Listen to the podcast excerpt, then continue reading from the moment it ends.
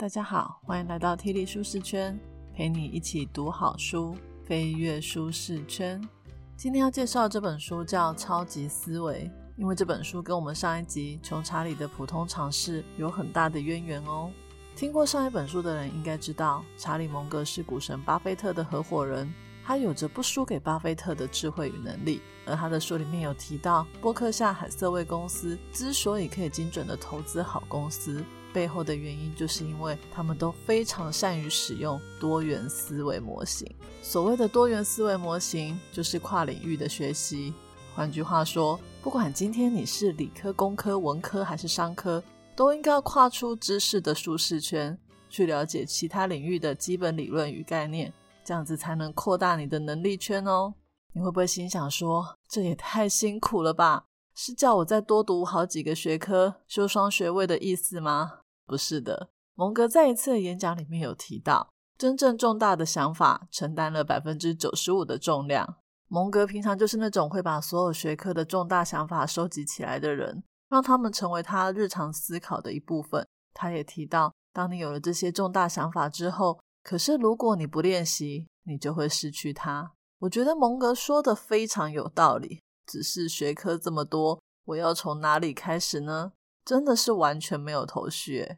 好在有人出了这一本《超级思维》这本书呢，就是传承查理蒙格的理念，把很多学科的重要概念串联起来，让我们可以从不同的主题来整合跨领域的知识与学问。老实说。在时间点上，我其实是先看了这本《超级思维》。我那时一读就觉得这本书也太厉害了吧，把我过去有学过没学过的学理、理论、原则、研究都串了起来。后来才发现这本书是受到穷查理的普通常识的影响，所以看完之后马上又再回去看那一本书。两本看完之后，我真的有一种豁然开朗的感觉。谢谢蒙哥呢，让我们知道多元思维模型有多重要。但也谢谢这本书的作者盖布瑞温伯格与罗伦麦肯，帮大家整理出三百多种的心智模式，让我们的学习可以更有效率。对了，这本书提到的心智模式，指的就是一种帮助我们思考的心智图像。举个简单的例子来说好了，当你没有使用心智模式的时候，你的思考就很像这个世界上明明有乘法，但是你却只会用加法来算数。因为你不懂乘法这种比较高阶的心智模式，所以每次算数就只能用低阶的加法来解决。这也会让你没有办法再更进一步的精进数学，去使用除法、函数，甚至是微积分来解决复杂的数学难题。所以，学习心智模式就是学习用高阶的思考方式来开启你的超级思维。好，你想要拥有超级思维吗？那我们就开始吧。本节 podcast 将为你带来以下三个部分：一、避免心理陷阱的心智模式；二、提升工作效率的心智模式；三、找出最适决策的心智模式。第一个，我们来聊避免心理陷阱的心智模式。什么是心理陷阱？简单的说，就是我们每个人心里都有很多的盲点，或者是看不见的地方。以至于我们因为心里有偏误，所以没有办法以客观的事实来做判断。这里面呢会用到非常多的心智模式，每个心智模式我在提的时候都会特别说它就是一种心智模式，让大家知道我们正在用比较高阶的方法思考。首先呢，第一个要介绍的避免心理陷阱的心智模式，就是从第一原理开始论证。第一原理呢是一种以物理学的方式看世界。有点像是你要把东西归结到最根本的事实，并且问我所确信的东西是真实的吗？然后从那里开始推理。为什么要刻意从头从根本开始思考呢？这是为了要避免我们会用先入为主或者是自己的经验来判断事情。就拿换工作这件事来说好了，为什么你会想要换工作？是遇到难搞的主管，还是薪水太低让你心生不满？如果你因为这两点就辞职换工作，很有可能下一份工作的主管一样很难搞，薪水一样很低，这样子你的工作会换都换不完。如果呢，我们用第一原理来思考，我们就可以从根本开始想，像是会让你工作感到满意的因素有哪一些？会不会是工作内容很有挑战性，同事很好相处，离家近，公司很有名，讲出去大家都知道。当然呢，主管好不好相处，薪资福利也都非常的重要。只是工作没有十全十美的，一定都会有好有坏。你可以用第一原理去思考，哪一些要素才是你最在意的。这样子，你对理想的工作就会有个具体的面貌。这么做的话，不管你是要待在原有的工作，还是要换工作。你就会知道要用哪一些条件去筛选。用了第一原理开始论证的心智模式后，你或许真的会决定要换工作了。可是你也不知道新工作是不是就真的符合你的期望。这个时候，你可以用一个叫去风险化的心智模式。去风险化呢，就是要让错误少一点。所以你必须要在真实的世界里面测试你的想象。那你在找新工作的时候，要怎么去风险化呢？你可以先锁定几家你有兴趣的公司，看看那些公司里面有没有你认识的人，跟他们聊聊那家公司的状况，主管好不好相处，企业文化怎么样，工作内容有不有趣。你尽量呢去收集你所在意的点。如果你的人脉没有那么广，网络上也有很多对各个公司的评论，你也可以透过搜寻的方式来找到答案。如果你还是不放心的话，在面谈的时候勇敢的问问题。厘清你的疑问也是一种去风险化的做法哦。讲到这个，我就想到我有个朋友刚出社会没多久，就接到某公司的面谈邀约。那家公司呢很大又很有名，他很开心的去面试。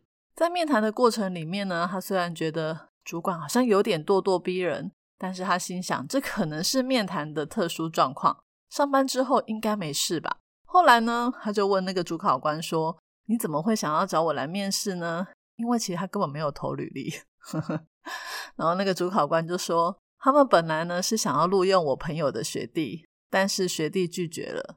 后来他们就问学弟说有没有推荐的人选，学弟就推荐了我朋友。我朋友心想，这么棒的公司，学弟怎么会拒绝？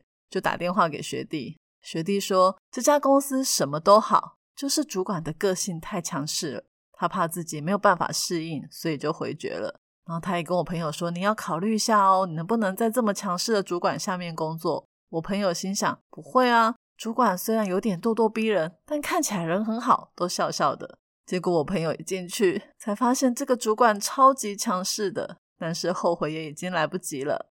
所以面谈也是一种去风险化的过程。大家在面试的时候，不是只有主考官在看你，你也要好好看人哦。除了去风险化，还有一个叫最小可行产品的心智模式，它也可以帮助你排除心理的盲点哦。最小可行性产品有一个响叮当的名字叫 MVP（Minimum Viable Product）。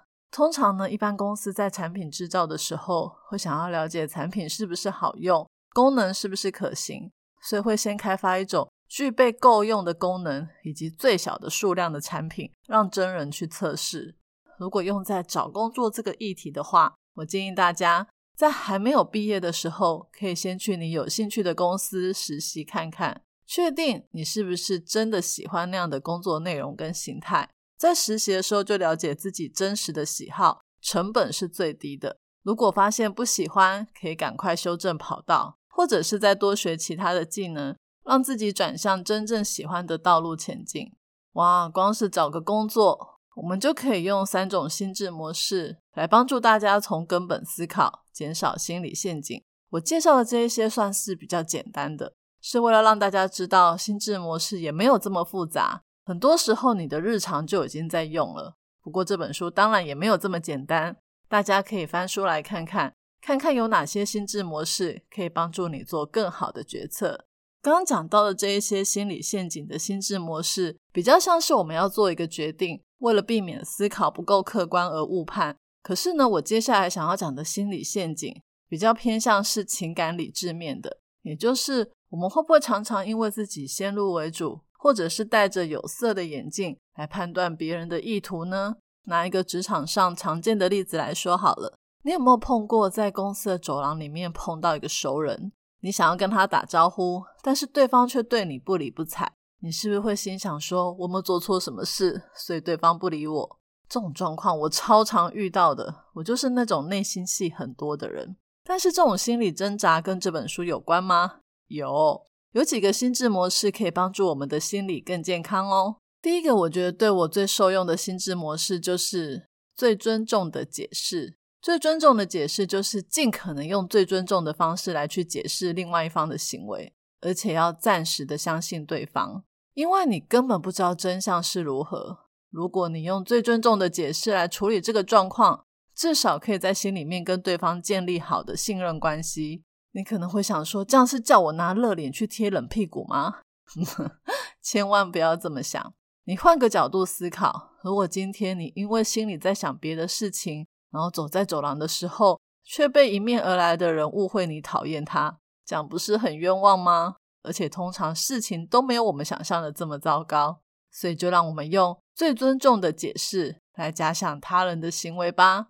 第二个，避免自怨自艾，为自己设立假想敌的心智模式，就是第三个故事。任何两个人之间发生的冲突，都有故事的两面，但除了两个故事以外，还会有第三个故事，而第三个故事就是由第三个公正观察者所描述出来的故事。假设情况是这样的：你常跟你的同事闹不爽，因为呢，你手上有个专案要对客户负责，你心想你一定要尽量满足客户的要求，所以你就要求你的同事配合做很多事。但是你同事不觉得他需要花这么多时间去满足你的客户要求，所以就找一堆借口无视你。你心里一定会很生气，觉得他一点都不以客为尊，将来公司赚不到钱都得怪他。这是第一个故事。但是呢，你的同事的心里也有第二个故事，他可能手上有很多的专案，下面的人一直加班，大家都说吃不消。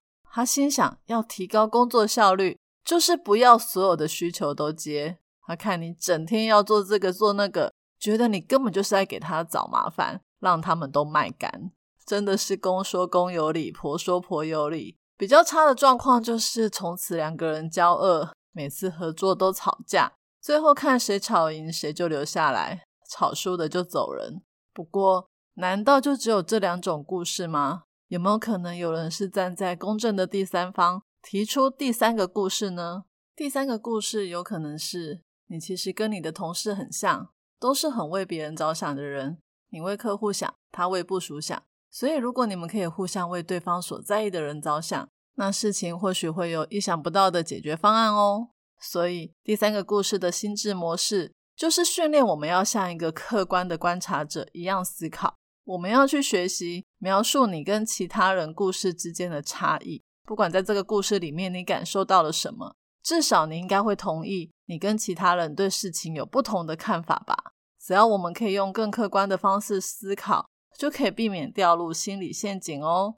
接着第二个，我们来聊提升效率的心智模式。大家在工作的时候，应该会遇到工作一堆做不完、常加班、忙得跟狗一样的状况吧？这个普遍上班族都会遇到的状况，有很多心智模式可以帮助你工作更有效率哦。首先，第一个就是北极星。我第一次听到这个词是在公司的会议里面。听我们董事长说的，他问我们：“你们觉得公司的北极星是什么？”我忘了当时的讨论结果，但是那时候我就知道，原来北极星就是引导你前进的那一颗星星。它对于企业就是企业愿景，对于个人就是个人的理想或梦想。那你的梦想是什么呢？你要先知道梦想，才能够把你的心力投注在最重要的事。就拿我来说好了，我有个梦想是成为小说家。虽然我现在离小说家这个北极星还很遥远，但是我再忙也会刻意安排时间写作。如果有一阵子忙到没有办法写小说，我就会停下来好好思考，要怎么样调整时间，让我可以再播出时间写小说。这个北极星不止影响我的作息，也让我在工作的时候心态变得不一样了。我们在工作的时候难免会遇到难搞的同事、主管，有时候发生冲突、吵架。当下一定会很生气、不爽，想要离职。但是有一次，我转念想，我未来是想要成为小说家，诶不是董事长，所以我干嘛在意他们啊？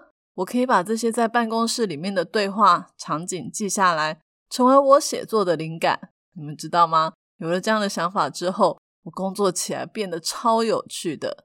那接着来介绍第二个提升工作效率的心智模式——深度工作力。深度工作力就是为了要让重要的问题有所进展，我们必须要花费一段长期而且是不间断的时间。学者甚至说，深度工作力必须要严格限制多工作业，也就是你一次只能专心的做一件事。很多人都以为自己很会多工，在工作的时候，一下可以打报告，一下又可以回答同事的问题，一下还能接客户电话。你以为你这样工作很有效率，一次做 N 件事，但已经有很多研究都告诉我们，其实根本就不是这样。一下这样，一下那样，只会让你的大脑被迫中断现有的任务，转向其他的任务。当你再回到原本的任务的时候，就必须要花更多的时间回到原本的状态，才能继续工作。所以，深度工作力强调的是，你不能多工，要让重要的问题有所进展。就一定要花长期而且不间断的时间。我有些同事这点做得很好，他们在工作的时候呢，会在公司的通讯软体上面标示“忙碌，请勿打扰”，提醒大家没事不要来吵。还有人呢，会去借会议室专心的闭关。不过，到底什么是重要的事？要怎么判断呢？我们来介绍一个大家常用的第三种心智模式。你可能不知道它有个这么炫的名称。就是艾森豪决策矩阵。艾森豪，诶第二次世界大战盟军在欧洲的最高指挥官。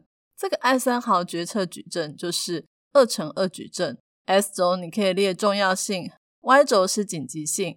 你可以对重要性跟紧急性给予定义。像重要性有可能就是关乎这件事情会不会影响你的绩效目标，而紧急性呢，就是不赶快做就会被客户客诉之类的。用二乘二的方式把所有的工作放到矩阵里，想当然一定是重要又紧急的事先做。再来呢，我通常会做紧急但不重要的事，因为我怕被骂。不过呢，你也会发现有一堆事落在不紧急也不重要的事。那些事为什么会出现呢？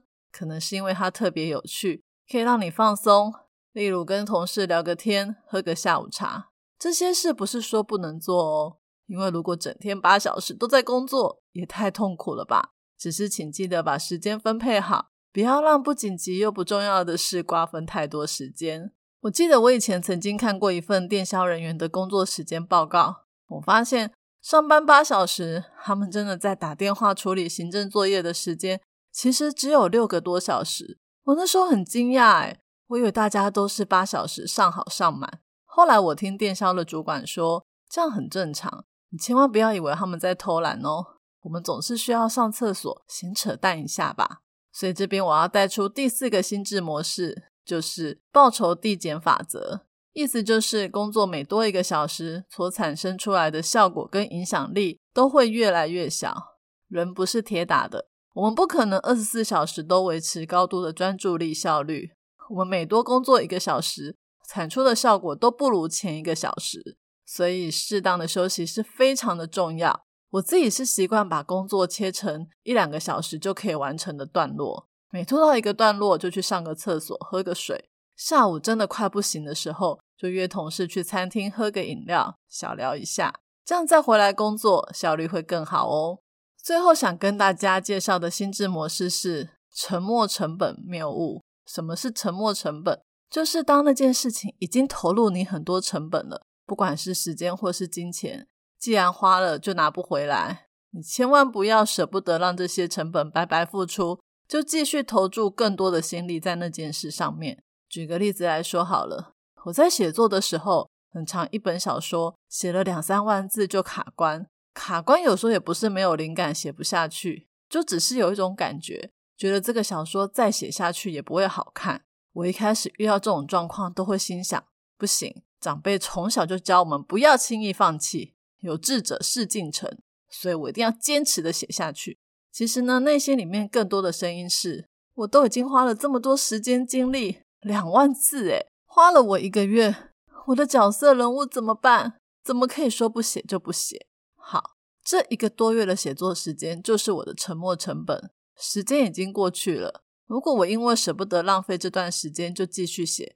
只会让我把更多的时间花在不值得投资的事情上，倒不如就此止血，去写下一本小说。以前要放弃一本小说很挣扎，现在越来越简单。光是去年我就放弃了三本小说，不过我也很开心，我越来越不受沉没成本的影响。总是把希望放在下一本小说上，让我工作的时间越来越有效率。最后一个部分来聊决策。我们人生无时不刻都在做决策，小到今天中午想要吃什么，大到我应该要换工作还是创业。如果在做决策之前，透过几种好用又科学的心智模式，可以帮助我们做出更好的决策哦。先介绍一个最简单、大家最常用的，叫利弊清单的心智模式，就是你只要列出各种决策有可能会发生的所有好处与坏处。再去选择好处最多、坏处最少的那个决策，这个呢用在简单的决策是蛮不错的。但是如果稍微复杂一点的话，就不太好使。像是今天如果要决定创业还是当上班族，我们一样可以列出利弊清单。例如，创业的好处就是自己当老板，不用看别人脸色；当上班族呢，就是风险比较低，可以安稳的领薪水。只是这两种好处是可以一起比的吗？对有的人来说，工作的自主性比薪水的高低还重要。而且风险的定义是什么？如果创业失败的损失又是多少？所以，如果要做更深度的思考，我们可以采用另外一种心智模式，叫成本效益分析。这个成本效益分析是利弊清单的进阶版，就是你可以为每个决策的优缺点列出实际的成本或货币价值。像是创业的话，初期投入的资本多少？跟银行贷款后每个月要缴的利息又有多少？每个月的营收扣掉成本费用，你可以拿多少？想到这里，是不是马上觉得创业也太辛苦了吧？一开始半年、一年应该都在做白工吧？不过呢，上班族虽然不需要有出奇的资本投入，可是每个月领死薪水，好几年后才升职加薪，说不定赚的还比自行创业的少很多呢。所以，只要把这两种决策的效益、成本加总。就可以知道哪个决策是比较高价值的。但是在做这种成本效益分析的时候，有一点非常的重要，就是你一定要做好完整的资料收集与分析，这样评估出来的结果才能最贴近真实的状况。所以你应该要做的是找有经验的人谈一谈，例如找创业过的朋友聊一聊，给他们看你的成本效益分析，看看有没有什么是你忽略没有算到的费用。在做决策之前，最重要的就是收集完整的资讯。就像《穷查理的普通常识》那本书有提到，做一项投资的决定，必须要从各个角度收集超多的资讯，拼凑成一个完整的宇宙，才能做决定。而我们收集到的资讯里面，有一种最特别的资讯，就是未知的未知。未知的未知也是一种心智模式哦。要了解未知的未知之前，我们先来了解什么是已知的已知、已知的未知、未知的已知。好老舌哦，希望大家不要搞混。已知的已知就是你本来就知道的事，像是你本来就知道创业很辛苦，几乎醒着的时间都在工作，而且草创的时候你是校长兼壮中，什么都要做。既然已经都知道了，你只要规划好怎么应应的计划，尽力去执行就好了。而已知的未知就是。你大概知道做这些事会有什么风险，只是你不知道风险的程度如何。像是你本来预估可能会有多少客人上门，但是没有真的去营业，你也抓不准每日的来客数是多少。又或是你想要找一些供应商合作，但是你也不晓得对方是不是愿意。而未知的已知就比较特别，它指的是你没有考虑的风险，但是却有明确的解决计划，例如。你的咖啡店打算推出懂咖啡的人才知道怎么品尝的手冲咖啡，但是你不知道的是，上你店里消费的人多半都只喝拿铁、美式还有乌龙茶。虽然你不知道你的客户原来是这样，但是你本来就有卖这些品相，所以倒是没有太大的影响。只要再调整营运方式就好。而最可怕的就是未知的未知，就是你不知道你不知道什么，就像你绝对料想不到。这世界上突然出现了 COVID-19，让整个餐饮业损失惨重。刚讲的四种资讯，我们都要努力的让他们变成已知的已知。那要怎么做呢？就是透过系统性的思考，也就是像查理蒙格所说的，你需要更全面的了解整个系统的运作。你也可以采用一种心智模式，叫情境分析，就是更深入的去思考未来有可能长什么样子。听起来很简单，但做起来很难。因为要思考未来可能出现的情境是非常具有挑战性的工作，而且你还要去想它出现之后的可能性以及后果，又更加的困难了。所以呢，总结就是，你必须要让自己的心智模式更多元。如果能够像查理蒙格说的那样，有个八九十种的心智模式就很足够了，这样就可以帮助你去拼凑出一个完整的宇宙。今天的说书就说到这里，最后来讲一下看完这本书的感想。这本书总共有九章，共三百多个心智模式，也就是平均一章差不多三四十个心智模式。我今天一个主题只介绍四五个心智模式，总共加起来也不过十几个，只讲了这本书的一点点而已。我觉得这本书真的是集心智模式之大全，非常建议大家当工具书买来看。当你遇到问题的时候，可以翻阅到你需要的章节，参考各种心智模式的做法，不断的练习运用，让这些心智模式成为你思考问题时专用的工具箱。今天我要送给大家的三个知识礼物，分别是：一、大部分的问题都可以先从第一原理开始论证，做基本根源的分析；二、不要因为舍不得沉没成本而影响了你的工作效率与决策；三、想要解决未知的未知，你需要更多的情境分析来帮助你，而情境分析的精妙取决于你拥有多少心智模式。我已经把今天所有的重点内容都放在我的部落格。Podcast 的说明栏有连接哦。这一节题目是：听完了这本书之后，你最喜欢哪个心智模式？欢迎你留言跟我分享你的看法。愿上帝帮助我们透过各种学习，认识、理解并运用世界上各种学科的心智模式，让我们一天比一天更聪明。T D 舒适圈，两周一本好书。